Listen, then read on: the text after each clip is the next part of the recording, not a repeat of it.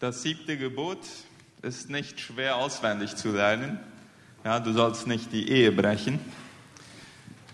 Meine Mutter ist lange Lehrerin gewesen und hatte mir die ganz kleinsten Schüler unterrichtet. Und als sie auch dann einmal die zehn Gebote durchgegangen war, dann fragte meine Mama ihre Schülerchen, welches der zehn Gebote glaubt ihr ist das, was am schwersten zu halten ist?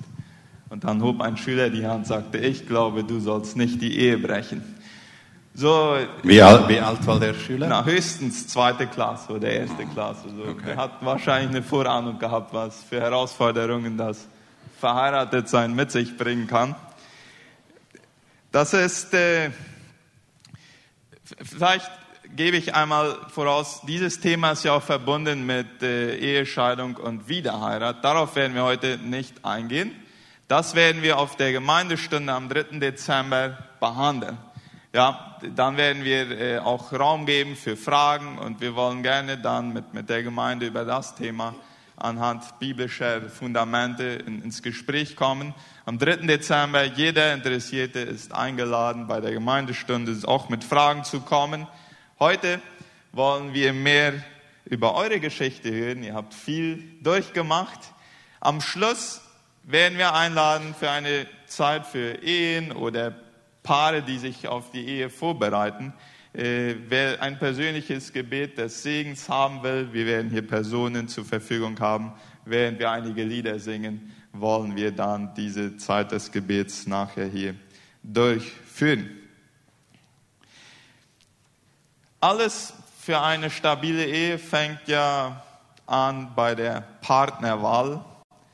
Wie habt ihr, wonach habt ihr geschaut bei der Partnerwahl? Und wie versichert man, dass man eine gute Wahl trifft? Bevor wir, bevor Marlene dazu etwas sagen wird, äh, gibst du mal das Bild hier? Dieses Bild habt ihr äh, in der Einladung gesehen im Internet, ja? Äh, das habe ich, äh, die, die hat mich gebeten vom Büro ein Bild von uns beiden zu schicken. Und dann schickte ich ihnen ein schönes Foto von uns. Äh, aber ich glaube, die vom Büro oder die, die dieses Bild machen, die hatten, gibt es mal das zweite, die hatten sich sowas vorgestellt. Schön mit einem Anzug und schön freundlich und so weiter. So formell. Äh, das ist, wie wir uns als Ehepaar hier in der Gemeinde vorstellen. Ja, Ich schicke Ihnen dann dieses Bild hier. Äh, das ist, ihr seht, der Hintergrund ist weggenommen. Ja? Sonst ist das dasselbe, wie, wie ihr da rechts seht. Ähm, warum sage ich das? Ähm, wir suchten ein Bild, äh, die Mütze wollte ich eigentlich mitbringen. Hier habe ich vergessen, äh, die, die ich da aufhabe. Ja. Wir, wenn, wenn wir über die Ehe sprechen, äh, dann ist es manchmal so, dass wir so, äh, ich, ich habe übrigens jetzt wieder den Anzug an. Ja. Äh, Marlene wollte das so. Äh, wir, wir, so funktioniert das also. So funktioniert das, ja, ja. So funktioniert das. Und die Mütze habe ich nicht mitgebracht.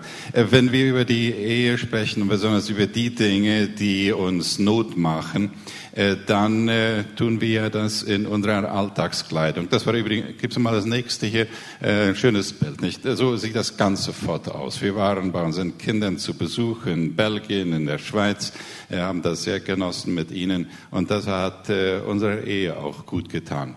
Und äh, in dem Sinne, glaube ich, ist es immer wieder hilfreich, dass wir, wenn wir äh, über unsere Ehe miteinander sprechen, dass wir dann in, unserem, äh, in unserer Alltagskleidung miteinander sprechen. Und vielleicht kommen wir darauf nachher noch einmal zurück. Ich glaube, das reicht für Fotos jetzt hier. Ähm, deine Frage war wie? Kommen wir zu der Frage. Marlene, wonach hast du geschaut, als du dir den Wein herausgesucht hast? Ich bin vaterlos aufgewachsen. Mit vier Jahren starb mein Vater. Ich habe sehr viele Ehen beobachtet und Männer und ich war sehr entschieden. Ich wollte einen Mann suchen, der Charakter hat, der ehrlich ist, der arbeitsam ist und der äh, integral ist, der das, was er sagt, auch lebt. Und ich fand sehr viele, die das nicht waren und wir waren seit der ersten Zentralschuljahr, seit dem ersten Zentralschuljahr in derselben Klasse. Und am Anfang war nicht viel, aber ich äh, schaute immer nach einem Charakter aus, der diese Inhalte hatte. Und er war der, den ich dann entdeckte, der aufrichtig sich bemühte und äh, respektvoll war mit seinen Mitschülern. Und äh, dann war er einer auf meiner Liste, nach dem ich Ausschau hielt. Äh, wir haben dann als Novios angefangen nach der 10. Klasse. In der, nein, eins, ja, doch, Ja, 10. nach Klasse. der 10. Klasse. Das wir ist sehr kannten- jung, ja? Bitte? Das ist sehr jung. Ja, dann Mm, kannten no, wir sehr- uns. Wir, für uns war das damals schon ziemlich lange warten. 16, 17 Jahre alt. oder? Ja, ja, ja, ja. Und wir hatten später Kinder, die haben noch früher angefangen. Dann dachten wir, das wäre auch jung, ja. Ähm, aber ja, ich weiß, was du meinst. Bevor wir unser Noviasko anfingen, wusste ich schon, dass Werner einen Charakter hat, der auch von mehr Frauen bewundert wurde. Mir fiel Studieren sehr schwer und Werner nicht. Er war der Klassenbeste und ich bemühte mich, dass ich wenigstens Zweiter war. Äh, Das fiel mir sehr schwer und eines Tages sagte meine Oma, bleib doch ein Jahr zu Hause. Und ich sagte, ihr nichts, aber ich habe gesagt, für mich selbst, das kommt nicht in Frage, denn dann habe ich ihn verloren. Er ist ein intelligent äh, denkender Mensch, der wird studieren und andere Frauen sind auch so und ich habe mich einfach eingesetzt, ich will studieren und ich will auf seiner Ebene bleiben. Dann, als wir äh, noch vier Jahre weiter, vier Jahre haben wir weiter studiert als Novi Novios. Dann kam eine Krise und dann haben wir uns entschieden, ein Jahr, als wir hatten zwei Jahre dann Quinto und Sexto und danach Lehrerseminar zwei Jahre gemacht und danach haben wir uns entschieden, wir würden ein Jahr Probejahr einschalten. Er würde nach Cambiereta als Lehrer fahren und ich würde in Chaco Lehrerin sein und wir würden das als Testjahr nehmen. Als wir uns dann in dieser Zwischenzeit wieder begegneten, dann fragten wir uns noch einmal, was wollen wir jetzt? Denn unsere Liebe sensational, dieses Emotionale war nicht da. Aber dann habe ich wieder gesagt, diese Werte, die sehe ich in dir und das brauche ich, das will ich. Und ihr habt dann die Entscheidung getroffen zu heiraten. Äh, Die Werte waren da, die Lebensvision passte zusammen. Genau. Und dann äh, kamen in den ersten Ehejahren kamen stürmische Zeiten auf euch zu. Wie war das? Ja, vielleicht, vielleicht nur auch noch zu derselben Frage ähm, etwas von meiner Seite. Ich habe das, diese, was, was Marlene erzählt, so sehr bewusst nach au, ausgeschaut. Das habe ich irgendwie nicht, nicht so bewusst, nicht so, so genau erlebt. Äh, Aber für mich äh, war Marlene eine, die, äh, die für mich war. Ich weiß das gar nicht genau zu erklären. Ähm, muss ich das erklären?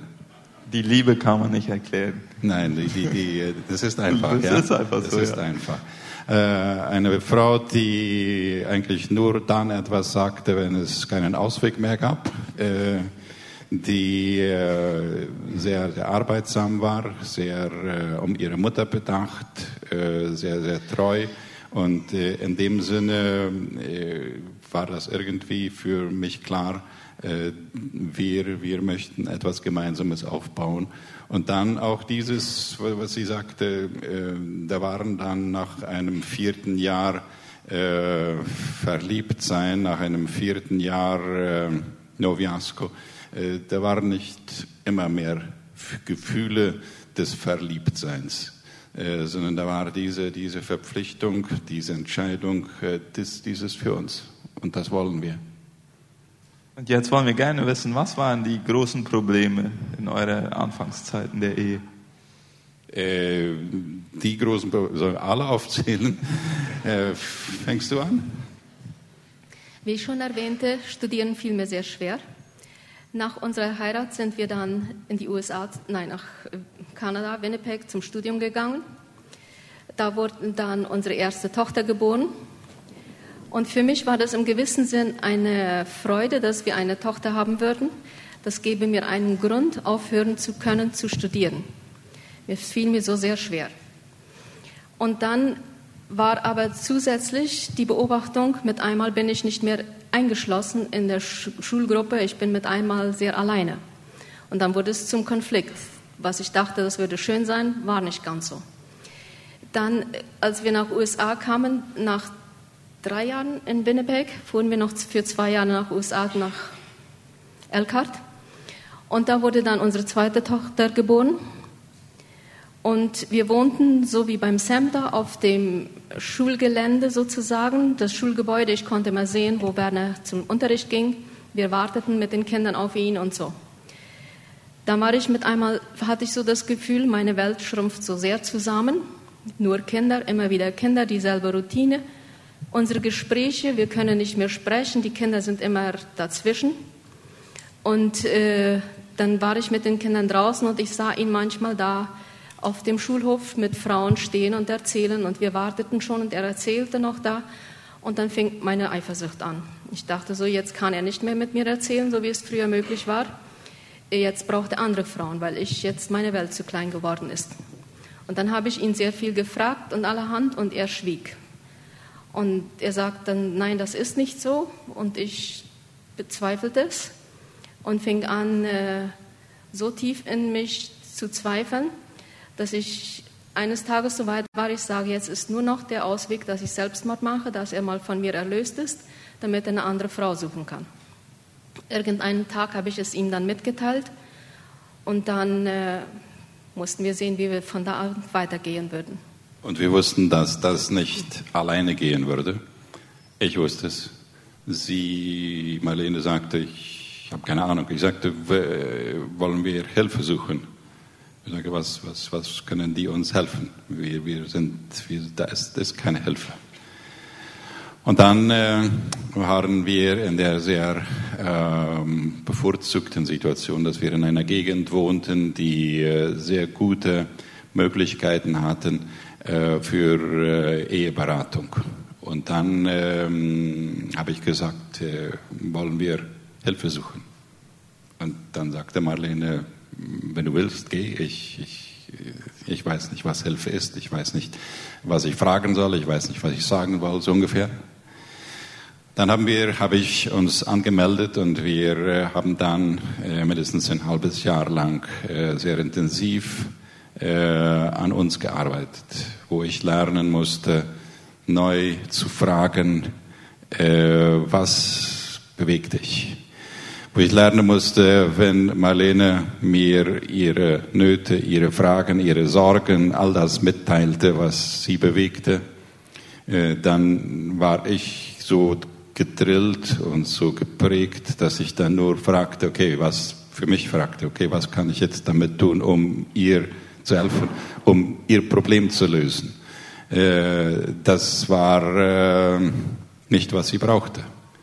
Und ich musste lernen zu fragen, was willst du, dass ich damit tun soll mit deinem Problem? Und da musste ich lernen zu hören, wenn sie sagte, überhaupt nichts. Nur zuhören, nur da sein. Das war viel zu wenig für mich und das war ihr Problem, dass das zu wenig für mich war.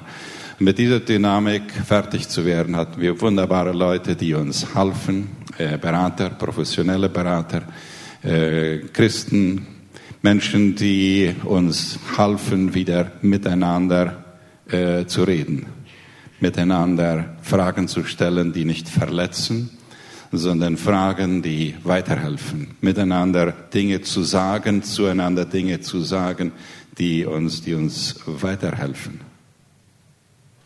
Das war dann oft so. Ähm, Sie haben uns gezeigt, wo ich verletzend äh, gesprochen habe. Und dann sagte ich so, okay, wie muss ich dann sprechen? Weil ich wollte ja nicht verletzen. Und dann haben sie die Formulierung gezeigt und ich sage, ich werde es nicht behalten. Und dann äh, haben wir uns geeinigt. Das, das, ist übrigens so lange zurück. Hast du ein Beispiel, wie das aussehen könnte? Mir fällt auch gerade keins ein. Äh, zum Beispiel, äh, immer kommst du zu spät.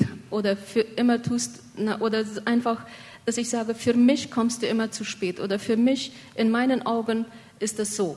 Nicht, nicht du bist so und so oder so. Dass ich das sage, von meiner Perspektive sieht es so aus. Ja. Nicht, dass es unbedingt immer so ist. Und das muss ich lernen.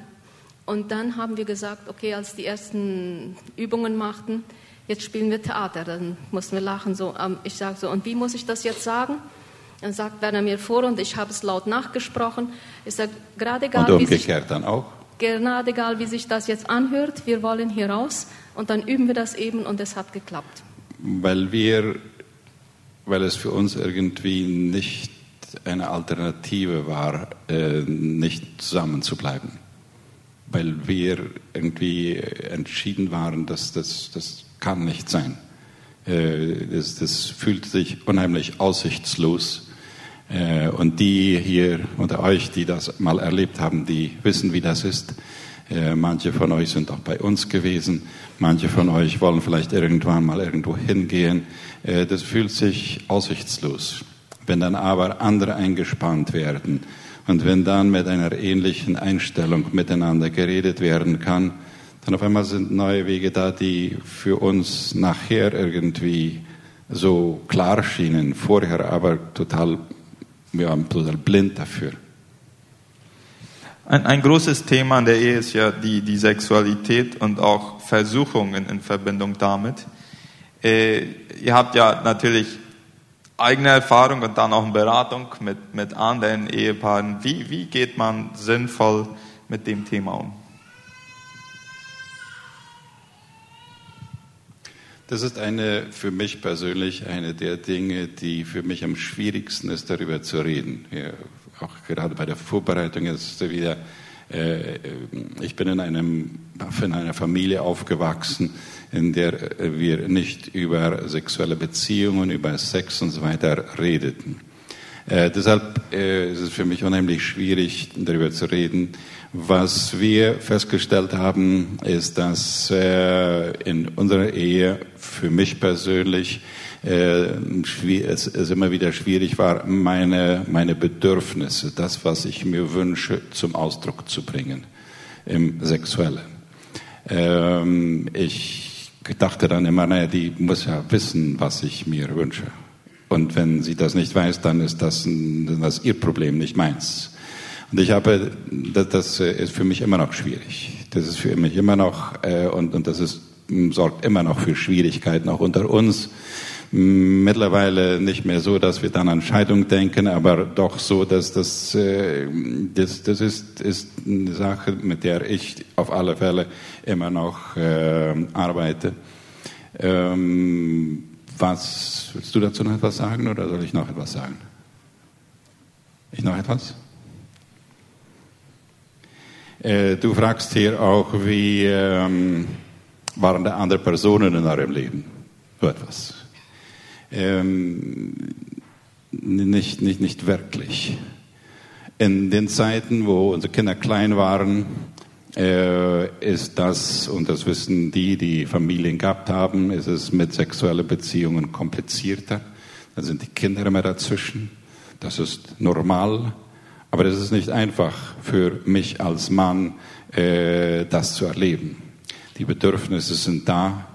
Und dann die äh, Möglichkeiten und die Versuchungen, auch äh, Pornografie äh, zu, zu nutzen ist einer der einfachsten Auswege. Ich habe das gelegentlich angefangen, aber sehr schnell immer wieder gemerkt, wie zerstörerisch das ist.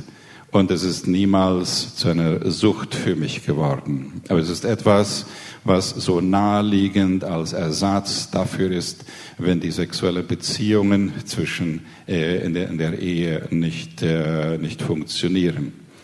Äh, wir sind Gott unheimlich dankbar dass wir niemals äh, Beziehungen, engere Beziehungen oder sexuelle Beziehungen mit anderen Personen gehabt haben. Das hat unsere Ehe geschützt, das hat unsere Ehe bereichert und das hat unsere Ehe ähm, zukunftsorientierter gemacht. Es hat zum Teil äh, wenn, wenn Männer unangebrachte Annäherungsversuche, neulich beim Vorbereitungsgespräch, Marlene, hast du einen Vorfall erlebt? Wie bist du damit umgegangen, damit das nicht zur Zerstörung äh, eurer Ehe beiträgt? Ich, habe, ich werde jetzt doch ein anderes erzählen. Ähm, ich habe einmal in so einer Situation wieder, wie wir erlebten mit den Kindern, dass ich fühlte unsere Kommunikation mit Werner so, wir waren schon im Center, die war so intensiv, äh, mit den Kindern immer wieder. Und Werner hat mir öfter gesagt, die Kinder sind nicht alles, aber wie löse ich mich von den Kindern? Und er war so dann in der Schule beschäftigt, äh, dass ich irgendwann wieder so tief mutlos war. Und er sagt, ich fahre doch einfach zu einem Musikkonzert mit nach Asunción. Ich werde es organisieren, dann schaltest du einmal ab und ich bleibe bei den, bei den Kindern. Und als ich dann mit diesem Lehrer mitfuhr, dann hat er da einfach so allgemein Gespräch. Das war kein Lehrer hier, der jetzt hier ist, nein? Der hat dann einfach äh, so ein natürliches Gespräch angefangen, gefragt dies und jenes und mit einmal merkte ich, wow, das sind all die Fragen, die ich endlich mal von meinem Mann hören wollte und jetzt fragt dieser Mann mich danach. Und das fühlt sich mir so, der wird mir zu sympathisch. Nee, ich wollte zum Auto raus. Aber wir waren jetzt auf dem Weg und dann war es eben, als wir dann erst einmal zu Hause waren, dann war mein erster Gedanke so, Werner, jetzt muss ich dir alles erzählen, damit da nichts passiert. Äh, wir müssen wieder mehr erzählen, denn äh, diese Gefühle, dass ich mit einmal Sympathie für einen anderen Mann finde, das darf nicht geschehen. Und dann hat, haben wir daraufhin reagiert und miteinander wieder mehr Kontakt gepflegt. Aus eurer Erfahrung, persönlich und pastoral, was sind die häufigsten Faktoren, die zur Zerstörung einer Ehe beitragen? Oder wenigstens einen Schaden zufügen, wenn auch nicht ganz zerstören? Die Gespräche, die wir geführt haben, von dem, was ich mich erinnere, sind es besonders zwei Dinge, die äh, besonders zerstörend sind. Das eine ist, wenn äh, sexuelle Beziehungen außerhalb der Ehe stattfinden. Äh, das haben wir wiederholt erlebt, dass Leute zu uns kommen und sagten, unsere Ehe ist kaputt, und der Mann sagt, ich habe das gemacht, ich bin fremdgegangen, die Frau hat es gesagt, es waren dann andere. Und dann zu erleben, dass diese, äh, dass da Heilung möglich ist. Wir haben das nicht immer erlebt, aber sehr oft, wo dann äh, dieses, was eigentlich ganz am Ende schien, äh, wo dann neue Möglichkeit war, nur durch die Tatsache eigentlich, dass sie zu, zusammen dann bei uns waren und wir haben erzählt und sie haben das gesagt und wir haben äh, miterlebt, wie sie, sich, wie sie sich Vergebung zugesprochen haben. Das Leben ist nicht zu Ende, wenn Sünde da ist. Es kann neu beginnen. Äh, das ist eine der großen Sachen. Die zweite, was wir immer wieder festgestellt haben, ist, dass äh, Ehepaare aneinander vorbeireden, nicht gut kommunizieren, nicht gut miteinander reden, nicht klar äh, zum Ausdruck bringen können, wie sie miteinander umgehen möchten, was sie voneinander erwarten.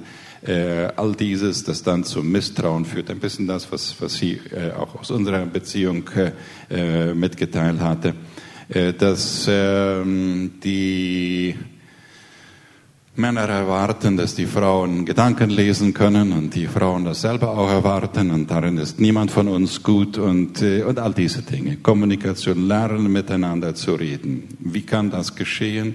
Äh, das geht oft nicht alleine, da brauchen wir Hilfe und wir können, äh, und es, es, es gibt Leute, die da helfen können. Das war zum Beispiel in unserer sechsmonatigen professionellen Hilfe merkten wir, wir hatten äh, jede zweite Woche Eheberatung und dazwischen immer jeder individuell. So in der Eheberatung haben sie uns dann gesagt, so erzählt uns einen Vorfall und dann analysieren wir den da. Und da haben wir gemerkt, ein Vorfall aus, aus unserem Konflikt. Ja. Nicht irgendwo aus dem Nein, Buch. aus unserem Konflikt. Und da haben wir dann festgestellt, wie sehr wir uns daneben gesprochen haben, vorbeigesprochen haben. Der hat dann zurückgenommen und Zurückfragen gestellt, was meintest du und was sagtest du damit? Und dann mit einmal was, das habe ich ja, ich habe ja nur immer das andere gedacht. Und umgekehrt auch. So, da haben wir sehr viel gemerkt durch die Hilfe des anderen, wie viel wir uns da vorbeigesprochen haben. Eine andere Sache, die, ähm, wie können wir unsere Ehe stärken? Was wir uns auch stark vorgenommen haben, ist, dass wir beide uns ähm, nicht bloßstellen, verletzen, absichtlich, ob wir alleine sind, ob wir unter Leute sind. Wir werden, ich kann es manchmal fast nicht ansehen, anhören, wenn ich jetzt einen Ehemann über seine Frau einen Witz machen höre oder umgekehrt. Vor anderen Leuten. Vor anderen Leuten. Und auch wir versuchen das sehr stark zu halten. Wenn ich merke, dass meine Bemerkung Werner verletzt hat, dann versuche ich gleich ab, äh, das äh, entweder zu klären oder einfach anders äh, darauf zu reagieren, damit das nicht mein Spiel wird, um den richtig zu provozieren. Und Werner genauso. Und das hat uns sehr geholfen. Wir versuchen Respekt sehr hoch zu schreiben. Thema Geld äh, ist immer wieder ein Spannungsfeld. Wie habt ihr das erlebt? Ähm, wie weißt du das, dass wir ein Spannungsfeld waren? Das ist passiert bei jeder Ehe so. Ich konnte nicht äh, falsch liegen.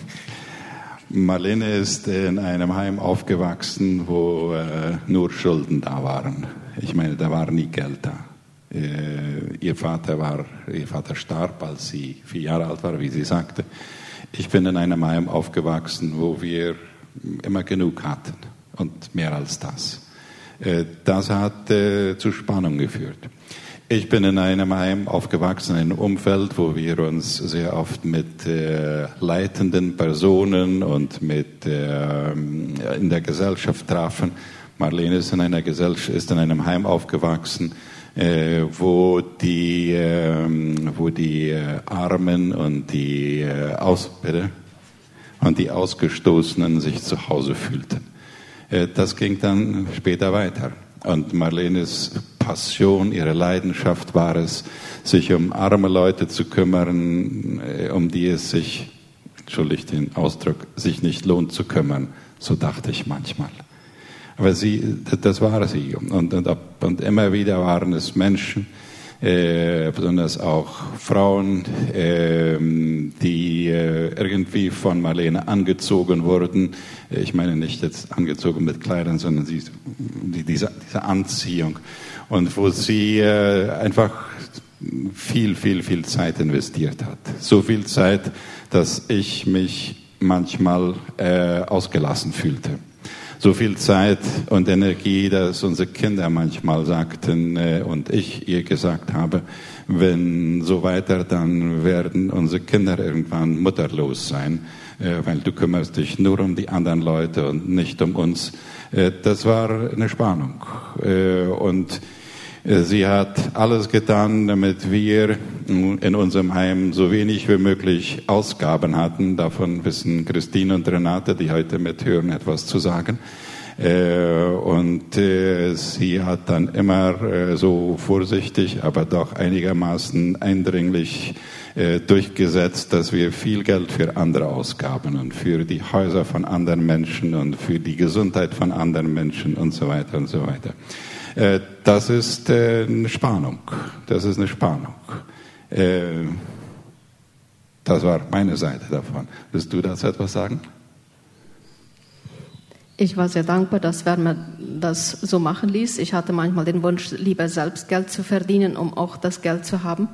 Und dann hat er mir gesagt, das braucht nicht. Und ich wusste auch nicht, ob ich die Energie hatte. Aber ja, das war ein Spannungsfeld und ist bis heute manchmal noch. Abschließend, was ratet ihr den Ehepaaren, um die Ehe zu stärken? Vielleicht auch besonders denen, die heute sagen, ich fühle mich nicht so sehr verliebt jetzt mit meinem Partner. Was, was können wir machen, um das Feuer der Liebe wieder hochbrennen zu lassen? Wir haben eine, eine, ein Buch in der Bibel, das ist das Buch der Verliebten. Äh, das Buch, äh, wie heißt das? Äh, Hohe Lied der Liebe. Ah, das Hohe Lied der Liebe. Äh, das, ist, das zu lesen ist, äh, ist nicht schlecht.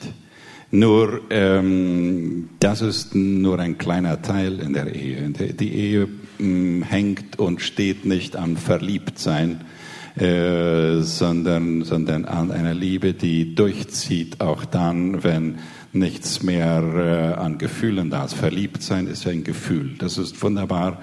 Und sehr oft kommt das Gefühl des Verliebtseins, wenn wir die richtigen Dinge tun in der Ehe, äh, manchmal nicht vorher. Äh, was können wir tun, um die Ehe zu, zu stärken, um die, äh, ähm, ja, äh, ich würde sagen, zweimal am Tag Mate trinken.